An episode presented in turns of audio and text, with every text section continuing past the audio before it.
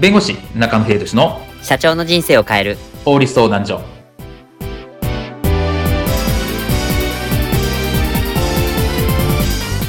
こんにちは弁護士の中野秀俊です。こんにちはアシスタントの堀内隆です。この番組は IT 専門の弁護士中野秀俊がこれはすぐに使える法律主に企業法務の知識を分かりやすくそしてちょっとコミカルにお伝えする番組です。よろしくお願いいたします。今回のテーマは丸か×か見積書と発注書を通さないと契約は成立しないです。受注発注の際見積書と発注書の交換を行うことは日常でありますよね。しかしこの見積書と発注書がないと契約というのは成立しないものなのでしょうか。今回は契約のタッチポイントについてお話を伺いたいと思います。では見積書発注書について今回一つコントショーがありますのでぜひお聞きください。どうぞ。社長今回のテーマは見積書と発注書がテーマだそうですよ。そんなテーマでどんなコントするんだよ。確かに無茶ぶり。まあ俺の天才的頭脳だからスイスイこなせるんだけどな。えいえい。まあいいや。やるぞ。いつものあれを。あれってあれっすか？そうだ行くぞ。社員社長のコントショー。見積書発注書。見積書発注書。契約書 ?NO! えー、ノーなの？当たり前だよ。もう一度。見積もり出して。見積書出した。うん、OK で。契約。万歳。ということだったんですね。そうだ。よーし。ラストだ。じゃーんのさ、これってそもそもコントだったのか？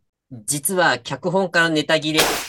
今回のテーマは、丸か×か、見積書と発注書を通さないと契約は成立しないについてお話を伺います。はい。今回のテーマなんですけど、見積書と発注書を通さないと契約は成立しないが今回テーマなんですけど、これは果たして丸でしょうか×でしょうか？はい。これあの、実はですね、YouTube でコメントが来てて、まあ、それに対するちょっと解説というかアンサーなんですね。で、えっ、と、基本的にその見積書と発注書がなくても、まあ、契約は成立をしますと。おー。っていうところがあります。前もお話ししたんですが、契約については別に書面は必要ないので、うんで、なので別に、あの、これお願いします。あ、OK ですよ。っていうふうに、口頭で言うだけでも契約は成立します。成立するっていうことですね。そうですね。で、あと質問にあったのがえ、えっと、見積書を出しましたと。うんで、えっと、発注書を出してますと。はい。でも契約書は作ってませんと。改めてですね。この場合でも契約は成立するんですかって質問も来てたんですけど、これは先ほど言ったように、まあ、書面は必要ないので、はい。そこは成立をしますと。はいっていうことなんですね。うんうんうんうんで、まあ逆に言うとその発注書というのを出してしまいました。まあ見積もりを出して発注しましたうん。という段階において、契約書を作ってないのでうん、やっぱりこの契約書、あ、契約なしですということが言えるのかっていう話なんですけれども、これも先ほど言ったように、まあ見積もりと発注というものがあれば、これは契約が成立をしているので、契約書を作んだ、作ってないので、やっぱごめんなさいとは言えないというああ。うんうん契約ってじゃあいつ成立するんだっていうところなんですけど、これは、まあ、法律上申し込みと承諾っていうのがあった時点。うんまあ、申し込みに対して承諾っていうのがあった時点で成立をしますと。はい。で、申し込みと承諾っていうのは、まず、えーまあ、見積もりと発注みたいな形で、これでどうですか？この金額でこの業務どうですか？というものがあって、あ、OK ですよ。この OK、この承諾があった時点で契約が成立すると。はい。っていうところなんですね。なので契約書は必要ないですし、まあそういったように、まあ口頭でも成立はするんですけれども、まあ、あ後から言った言わないっていうのを防ぐために、じゃあ見積もりと発注書はあります。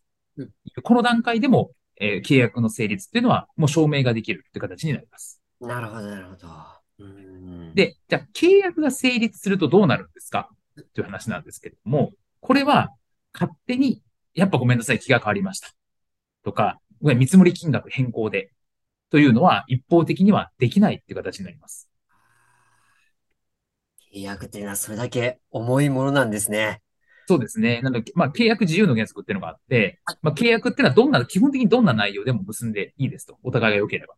ただ、結んだ以上はちゃんと守りましょうねっていうことなんですね。うん。なので、まあ、よくある見積もりミスとかはい、なんかや、最初見積もり出して OK もらったんだけど、やっていくうちにどんどんこう、なんか予想外の工数が発生しましたみたいな。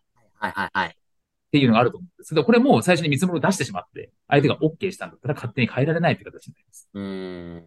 で、これをやっちゃ、やっぱなしですとか、いうふうにしてしまうと、これは、まあ、債務不履行といって、やるべきことをやってないとか、はいって話になるので、損害賠償請求の対象になるという形になります。うん。ですね。まあ、それだけ、ね、契約というのはもう本当に重要なことなので、まあ、それは、ね、あの受注側、発注側、両方ともこの債務不履行や損害賠償請求っていうのは、まあ、あり得る、まあ、話になりますもんね。そうですね。なので繰り返しになりますが、契約っていうのは契約書を作った段階ではなくて、申し込み書と承諾っていうのがあった時点だというところ。まあ当然それは口頭でも成立はしますが、まあ、署名を残しておくっていうのは後から言った言わないになるよならないようにするいうところになると。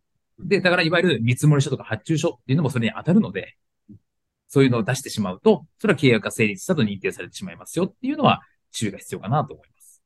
そうですね。なので、このあたりはしか、本当に重々確認してから契約というのをしっかり行っていただきたいと思います。今回の弁護士中野秀俊の社長の人生を変える法律相談所はお役に立てていただけましたでしょうか？企業活動において気がつかないうちに違法になっていることやちょっとした法律の知識があれば一気に打開できるそんな法律のエッセンスをご紹介していきますのでこの番組をフォローいいねをお願いいたします。よろしくお願いいたします。ではまた次回をお楽しみに。ありがとうございました。ではまた